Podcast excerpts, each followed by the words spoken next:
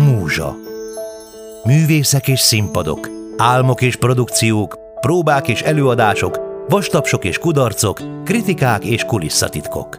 Múzsa a Klasszik Rádió 92.1-en itt, a Nyitányban.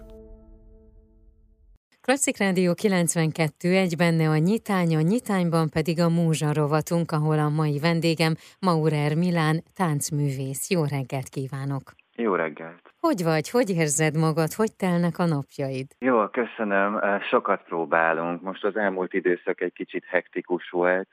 Frenák Pállal bemutattuk a felújított In Time című előadását, majd pedig júniusban bemutatott Fight című darabunkat adtuk elő elmúlt héten a Nemzeti Táncszínházban, és én azonnal elkezdtem Ladányi Andreával dolgozni, és most október 1-én lesz a premierünk. Igen, ugye most zajlik a Táncfesztivál, amely egészen október 9-ig zajlik, és rengeteg-rengeteg jó előadást láthat a közönség, tényleg a táncnak minden műfajából. Hogyha téged meg kellene határozni, hogy te milyen táncművész vagy, akkor mit mondanál magadról? Besorolhatom magam, én besorolásképpen kortárs táncművésznek érzem magam, de sokrétű, organikus mozgás, mindenféle, ami a, a földdel vagy a levegőben történő mozgások sokasága, azt úgy, úgy magaménak érzem. Szóval én inkább megmaradok a kortás táncnak nevezett titulusnál. Saját mini performanszaid, ezt olvastam, a testiség kicsavart testhelyzetek, színes füstök, festékek érzékiség jellemzi. Ezt amikor elolvastam, így mindegyiknek annyira mély tartalma volt, no, akkor most lesz az, hogy én rámegyek a hivatalos Facebook oldaladra, és megnézem ott a képeket, hogy, hogy ezt így értsem, hogy miről is van szó. Hát változó, éppen amikor olyan kezdem van, akkor kitalálok magamnak egy kisebb performanszot, de hát az a legjobb, hogyha persze felkérés is van, mert akkor kreatívabban, határidőre gyorsabban tud az ember alkotni. Hát ezek a performanszok általában tényleg térspecifikusak, vagy éppen a helyzet, amit ad, de általában mindig úgy szoktam elképzelni magam, hogy ott vagyok már azon a helyszínen, és akkor itt a nappaliban összeállítom magamnak, hogy lefestem magam fehérre, vagy valamilyen vörösre, vagy éppen valamilyen szín, ami megtetszik, amit az alkalomhoz el tudok képzelni, és utána keresek magamnak egy zenét, és azt beállítom, és minél jobban kicsavarodok a földön általában fekvő helyzetben, hogy egy ilyen nagyon, hát nem is tudom, egy ilyen egy ilyen furcsa lény jöjjön elő belőlem, mint ami valójában a lelkemben mindig benne is lakozik. Ez egy picit így a határoknak a feszegetése is? Tehát a testet Igen. határainak a feszegetése? Igen, meg van bennem az is, hogy így amikor nézi a, a néző, akkor legyen benne egy olyan érzés, hogy ez mégis hogy, ez hogy lehet. Szóval, hogy a meghökkentés is benne van valamilyen szinten. Ezt elérted egyébként nálam biztosan, mert hogy én is így néztem egy jó pár percig egy-egy képedet. Térjünk hmm. vissza arra, ami október 1-én lesz, Dányi Andrán est hmm. a Budapesti Táncfesztivál keretén belül.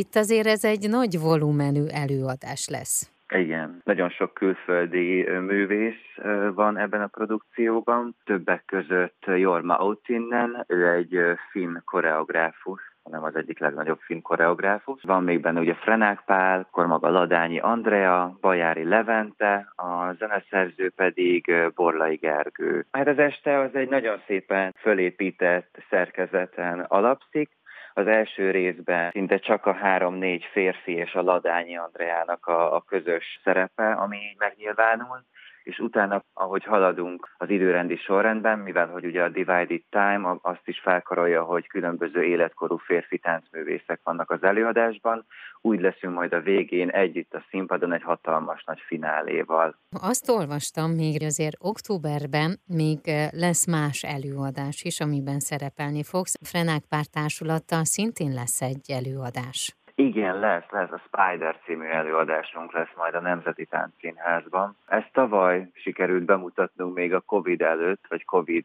között, nem is tudom, hogy hogy mondjam, mert hanyadik hullám előtt, után. Sajnos azt csak e- egyszer tudtuk előadni. Úgyhogy ez így most lesz úgymond másodjára a színpadon, és harmadjára. Mindenki lázasan készül már, hogy vajon mennyi maradt meg a fejünkben abban a koreográfiában, hiszen tényleg egy éve nem játszottuk.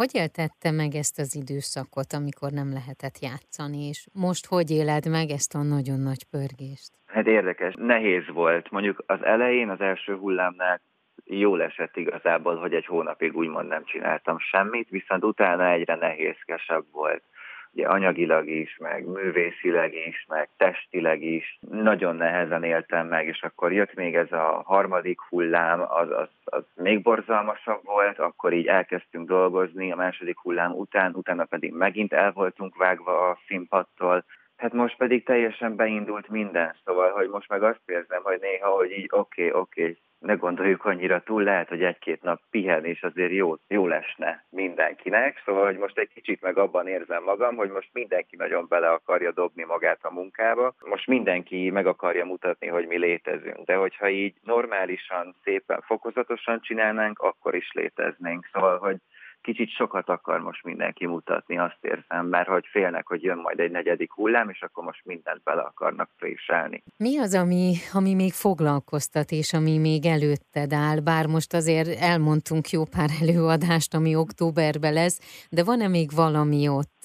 a tarsolyodban, ami, ami tudod, hogy majd foglalkoznod kell vele, és meg kell valósítani? Hát egyből októberben még lesz október 15-én Komlón a Klasszikó című hangverseny, amire az idén felkért Fuchs Diana zongora művész. Szeretnénk igazából a, a vidéki embereket sokkal jobban bevonzani a színházba a klasszikus zene és a kortástán segítségével és ez lenne igazából most a legfontosabb, hogy a vidékhez is eljussanak azok a kortárs és klasszikus előadások, vagy csak performanszok, vagy valami hasonló jelenségek, hogy, hogy egy kicsit hozzájuk is jusson a pozitív más stílus, nem csak a megszokott, ami náluk van. Úgyhogy most így ezen dolgozunk még. Szerinted egyébként mi kell ahhoz, hogy mondjuk valaki be tudja fogadni a kortás és modern dolgokat, táncot, vagy előadást, vagy zeneművet? Ez, ez csak a nyitottságtól függ szerintem. Szóval meg hát attól is, hogy hogyan tálaljuk. Ugye, hogyha esztétikummal, szép aláfestéssel, az, az mindenkinek tetszeni fog. Szóval, hogy szerintem, hogyha egy nézővel meg akarjuk kedveltetni a kortárs táncot, akkor azt nem a legbrutálisabb és a csúnya mozgással kell, hanem egy esztétikus, szép, organikus mozgással, és szép zenével, szép fényjel, és persze szép jelmezekkel vagy díszletrendszerekkel. Szóval, hogy az esztétikum az mindig vonzani fogja a közönséget, és például olyan közönséget is, akik még az életükben nem láttak hasonló előadást. Rendben, én akkor kívánom, hogy legyen így, és hogy minél több emberhez eljusson. Köszönöm. Maurer Milán táncművész.